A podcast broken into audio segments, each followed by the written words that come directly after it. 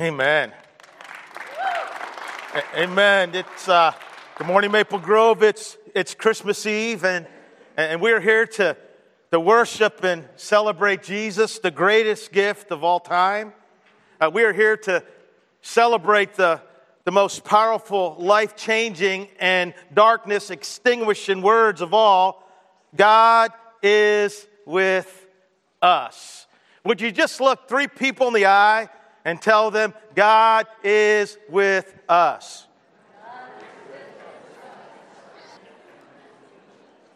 God is with us.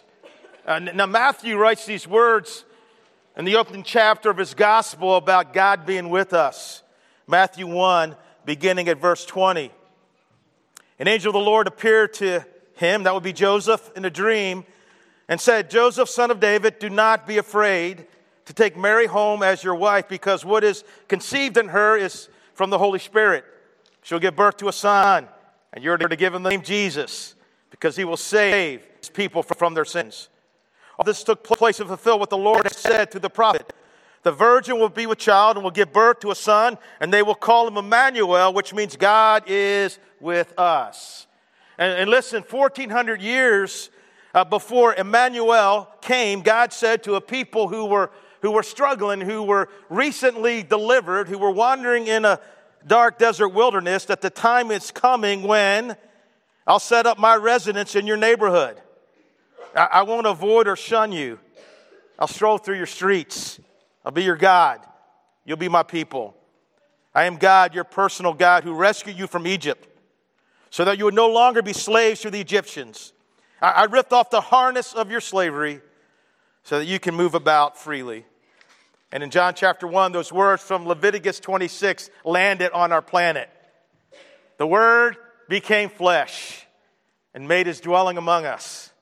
We have seen his glory, the glory of the one and only who came from the Father, full of grace and truth.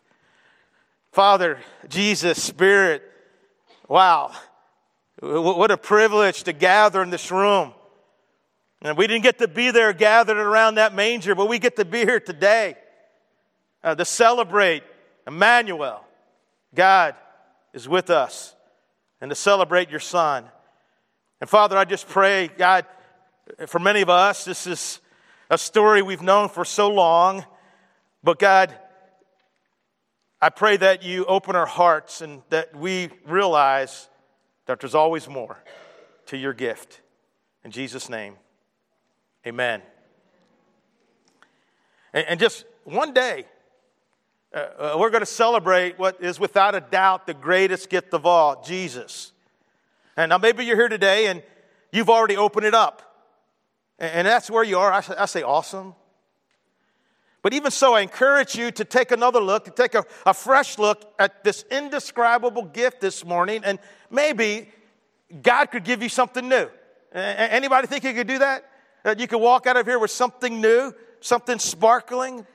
And if you're here today and you've never received or opened up the gift of Jesus, maybe today will be the day that you begin to realize that the, that the cheap, the temporary, the fading gifts of this world are not even worth comparing to Jesus the greatest gift of all.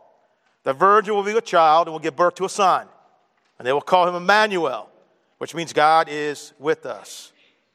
2,000 years ago, the Word, which was with God and was God, left heaven, put on flesh, and made his dwelling among us. Emmanuel, God is with us, set up residence in our neighborhood. He, he strolled through our streets, and the world has never been the same. And for those 2,000 years, the gift of Jesus has been available for every one of us to open up. And it's an amazing gift, an indescribable gift, a multifaceted gift. I mean, there's, there's so many things that, that I can talk about this morning as we unwrap the gift of Jesus, but I only have time to talk about three gifts that are made possible because God was and God is and God will always be with us the gift of His life, the gift of His death, and the gift of his resurrection. Uh, just think about it. God the Son, willingly, because he loved us, stepped down from his heavenly throne and, and put on human flesh. Paul writes this Your attitude should be the same as that of Christ Jesus, who, being the very nature God, did not consider equality with God something to be grasped, but made himself nothing, taking the very nature of a servant, being made in human likeness. I understand the King of Kings and the Lord of Lords did not come with a trumpet blast or great fanfare. Rather, he came as a small baby wrapped in pieces of cloth, lying in a manger. Almighty God, the creator of all that we see, lying in a feeding trough for animals. That's insane. And although he, he was literally the fullness of God in the flesh, there were no royal attendants meeting his needs, only the loving hands of his mother Mary and the calloused hands of his dad Joseph. They were just common people. Yet there in the manger, lying beside them, lay their creator, the Savior of the world, Jesus the Christ. Uh, but Jesus, like any baby, did not stay that way long. He grew. He took his first steps. He, he, he said his first words. He, he ran. He skipped stones. He helped his dad in the carpenter shop. He wrestled with his younger brothers. He, he played with his sisters. Jesus laughed and he cried and he fell down. He got backed up. He lived. He cared. And because he lived, the world for 2,000 years has never been the same. Yes, his light truly has lit up the darkness. And, and I, I, want you to do something. I, I, want you to I want you to imagine with me for a moment what the world would be like without Jesus. Imagine what our world would be like without him. Now, obviously, there would be huge implication in regard to the forgiveness of our sins, but that's not what I want to talk about right now. Instead, I, I, I, want you to try to get a little glimpse, a picture of what the world would look like if that little baby never came 2,000 years ago. And listen, there's no debate at least no intelligent debate, that our world will be radically different. Amen? I mean, for one thing, look at all the great works of art by Raphael, Da Vinci, Michelangelo that never would have been painted. And, and all the great music by Bach, Mozart, and Beethoven that never would have been written. I understand there would be a huge gaping hole in, in art and music if Jesus never strolled our streets. If Jesus never lived, there'd be no hospitals or people called the Good Samaritan. Uh, there'd be no Salvation Army ringing bells this time of the year and helping people throughout the year. If Jesus never came, there would be no churches reaching out to the needy, building orphanages, serving the poor, and providing clean water, food, clothing, shelter, and medical care throughout the world, giving away billions every year. Uh, there'd be no church buildings dotting our landscape or huge steeples in the center of town. There'd be no YMCA. You know, poor village people, right? You know, that stands for Young Men's what? Christian Association. There'll be no Billy Graham, no Mother Teresa. There'll be no Christmas carols to sing. No joy to the world, no away in the manger, no hark the herald angels sing, no little town of Bethlehem. There'll be no Christmas decorations, no Christmas trees, no Christmas lights, no candy canes, no Christmas stockings because there would be no Christmas. And there'd be no more fighting over Christmas, right? or trying to hide the real meaning of Christmas, you know, which means the word literally means celebration of Christ, you know, with silly things like happy holidays, because there'll probably be no happy holiday season. There, there'll be no crosses of buildings, there'll no, no crosses around people's necks hanging from their ears or tattooed to their bodies. And, if, and even if there was in America, it would not be the same. Because the reason that brought our founding fathers to this country would no longer exist. Uh, understand, despite the best efforts uh, of history revisionists, pop culture, and secular universities, we know that the primary reason that our founding fathers came was to worship Jesus more freely and, like the shepherd, spread the word about him. I know that gets out of our textbooks today, but that doesn't mean it isn't true. And who knows what the status of our education system would be? Since all major universities, Yale, Harvard, Princeton, etc., were founded by him. There'd be no golden rule, no do unto others as you would have them do unto you. And how in the world would we date our checks and date our calendars? I mean, by what method would we mark time if Jesus never came?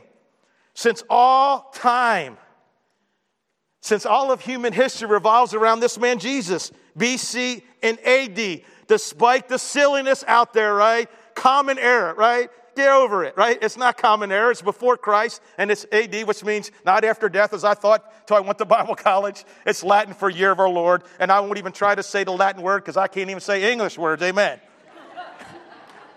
and you know that. I didn't bother looking that one up. And where would we be without the words of Jesus? Now, once, when guards came to arrest him and they returned empty handed, their only excuse was no one ever spoke the way this man does. And the words of Jesus, understand they are not, they're not bound by time, they're not bound by culture, they're not bound by geography. And for 2,000 years, people from all around the world, from all cultures, all races, all backgrounds, from all walks of life, rich and poor, educated and uneducated, have been impacted and transformed by the words of Jesus. Listen to him. Uh, love your neighbor was spoken by a man whose neighbors tried to kill him. The challenge to leave family for the gospel was issued by a man who waved goodbye to his mom at the doorway. And pray for those who persecute you came from the lips of the one who would soon be begging God to forgive his murderers. Brothers and sisters, the words of Jesus do even more. I mean, they satisfy the deep hunger of mankind. Ignore the words ever spoken. Blessed are those who hunger and thirst after righteousness, for they will be satisfied. If anyone is thirsty, a lot of thirsty people in our world because things they're going to are not quenching it. If anyone is thirsty, let him come to me and drink. Everyone who drinks this water, the water I give, will be, I mean, the water of the world will be thirsty again, but whoever drinks the water I give will never thirst again. Come to me, all you who are weary and carry heavy burdens. Some of you are there today. He says, I'll give you rest. And where would we be about without the example of Jesus? I mean, Jesus showed us how to love our enemies, how to pray for those who persecute us, and to forgive those who, who hurt us. He, he showed us how to be humble, serving and washing the feet of others. He showed us how to reach out to the hurting, to touch the untouchable, to comfort the broken, to lift up the falling, to love the unlovely to look out for the needs of others before our own. He showed us how to, how to love God with passion, how to finish the work the Father gave us, and how to surrender everything for God's kingdom. He showed us how to, to lay our lives down for our friends, to pour it all out, give ourselves up for His bride, His church. Bottom line, Jesus showed us how to live the life that we were created to live. He showed us the person that we can and could be. Yes, what a life Jesus lived and what a gift we received from his coming to this earth. His words, his inspiration, his example, his bringing God near.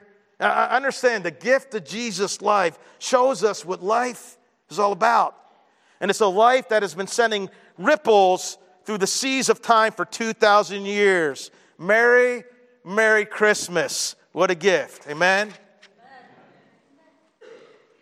Next, we receive the gift of Jesus' death. Now, we don't know exactly when it happened, but we do know that one day Jesus stood in a carpenter's shop for the last time. It was time for him to leave. You see, he, he heard something that made him know that it was time to go. So, Jesus, one last time, came to the carpenter shop to smell the sawdust and to run his fingers across the sharp teeth of the saw and to pat the faithful wooden sawhorse one last time. You see, grown up in that place. First as a toddler playing at the feet of his dad, and later as a young boy. It was there that Joseph taught Jesus how to grip a hammer and how to cut wood. It was here that Jesus built his first chair and table. Think about it, it had a lot of good memories there. Working with his dad, building his mom a birthday present, hearing mom call them out from the workshop into the house for dinner, having mom run out to bring him a cool drink of water. Yeah, I really do wonder what it was like for Jesus after so many years to go into that carpentry shop for the very last time. It had to be hard to leave.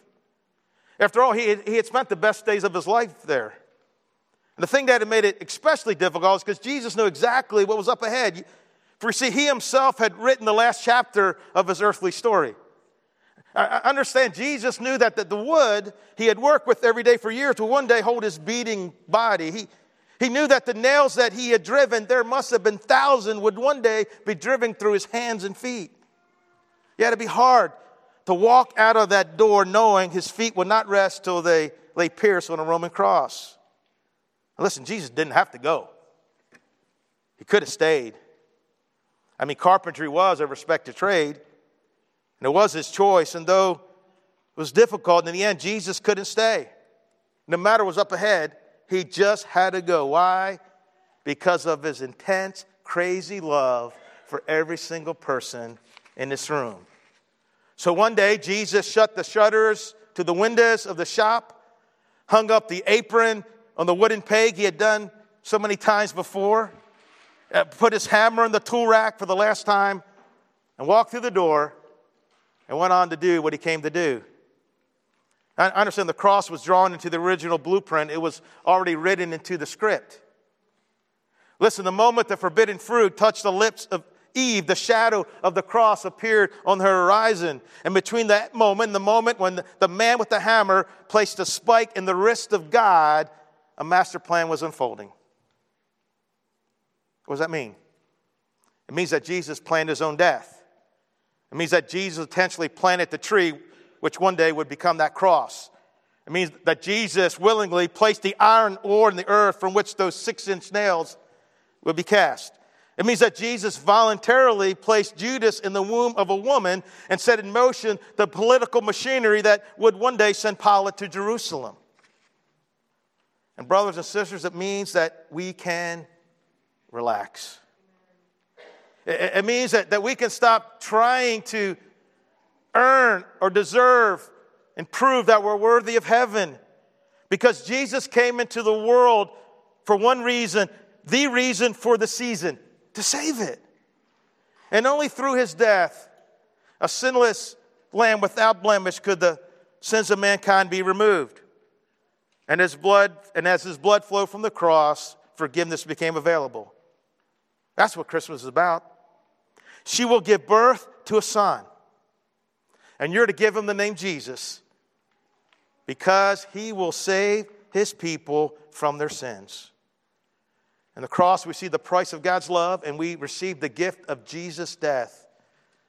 For the wages of sin is death, but the gift of God is eternal life in Christ Jesus our Lord.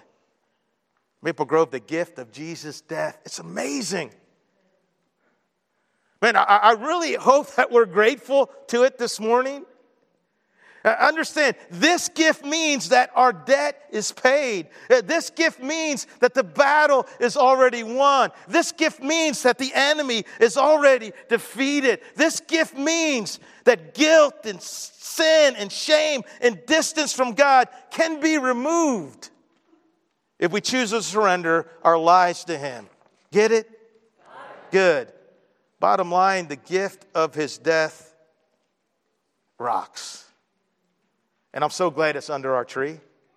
But now in Christ Jesus, you who were once away from him have been brought near through the blood of Christ. Okay, let's wrap up our time this morning talking about the gift of his resurrection. Uh, I understand because God put on flesh and visited his planet, not only do we receive the gift of Jesus' life, but we also receive the gift of his resurrection.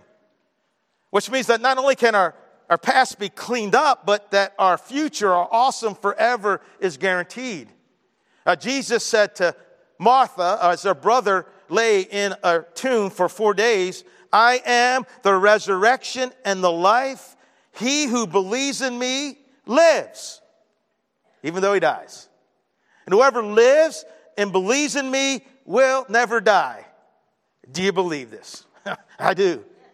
And moments before his rest, Jesus said to his guys on the way to the garden, who were freaking out. You ever freak out in life about what's up ahead? Do not let your hearts be troubled. Trust in God, trust also in me. In my Father's house are many rooms. If it were not so, I would have told you. I'm going there to prepare a place for you. And if I go and prepare a place for you, I will come back and get you to be with me that you also may be where I am. Now, understand all of human history is advancing, is moving towards one climactic event. And every day, every moment, every tick of the clock brings us closer to the day when the sky will crack open and Jesus will come back. Yes, the king may have left the building, but this king is coming back. And Maple Grove someday, and it may be real soon, all the activity and sounds of this world will be suddenly dramatically interrupted as the world resounds with a loud shout and the voice of the archangel and the blast of the trumpet call of God, a loud call to gather his people and to announce the arrival of their king. He's coming back just like he said he would. And, brothers and sisters, he will return in glory and will be clothed in power, and all the earth will see him. And on his robe and thigh will be written these words King of Kings and Lord of Lords. And every knee on earth and in heaven will bow down, and every tongue will confess that Jesus Christ is Lord to the glory of the Father.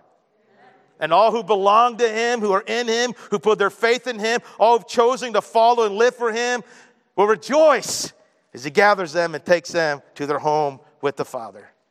It's the home, it's the world we've always dreamed of. No more death. No more tears. No more sorrow. No more disease. No more stupidness, right? it, it, it, it's, it's the home we were created to live in. And, and it's the place where those deep down desires will be fully and completely and foreverly satisfied. Merry, Merry, Merry Christmas, Maple Grove. Because God is with us we're going home. We will never die. There's no need to be troubled. He wrote the last chapters of our story. He's preparing a place for us. He's coming back to get us. We'll be with the Lord forever. But listen, there's even more to the gift of the resurrection than our future resurrection to our new home. Don't get me wrong, that future home, it, it, it's gonna, it's gonna blow our minds, right? It's gonna be incredible. But there's also something awesome for the here and the right now. Check out some of the things that Paul wrote. In Romans 6, he says, All those who were baptized into Christ were baptized into his death, were therefore buried with him through baptism into death, or that just as Christ was raised through the dead through the glory of the Father, we too may live a new life. Romans 8 29, for God knew his people in advance, and he chose them to become like his son. 2 Corinthians 5:17 anyone who belongs to Christ has become a new person. The old life is gone, a new life has begun. We were buried with Christ through baptism in order that just as Christ was raised from the dead through the glory of the Father, we too may live a what? We may live a new life. God chose us to become like who? Like his son. Anyone belongs to Jesus is a new what? It is a new person. The old is what? The old is gone. The new is what? The new has begun. You see, it's always been God's plan, not just to forgive you, but to restore you, to restore you to who you're meant to be. I understand to, to limit Christianity to simply being forgiving and going to heaven is to so miss the point. Understand, because of, his, because of his resurrection, we really can live a new life. We really are new people. A new life really has begun. And we really can become more and more like his son. We really can become more and more like Jesus. Merry, Merry Christmas. God loves you just the way you are, but he loves you too much to keep you that way, praise God. He wants you to be just like Jesus. If you're a Jesus follower, if you surrender to him, you've been far more than forgiven. You've been delivered from what has kept you from being the you you were meant to be. You've been rescued from the part of you that sabotages your best intentions. Yes, it, as crazy as it seems, Jesus' life shows you who you can become. It shows you the life that you can live.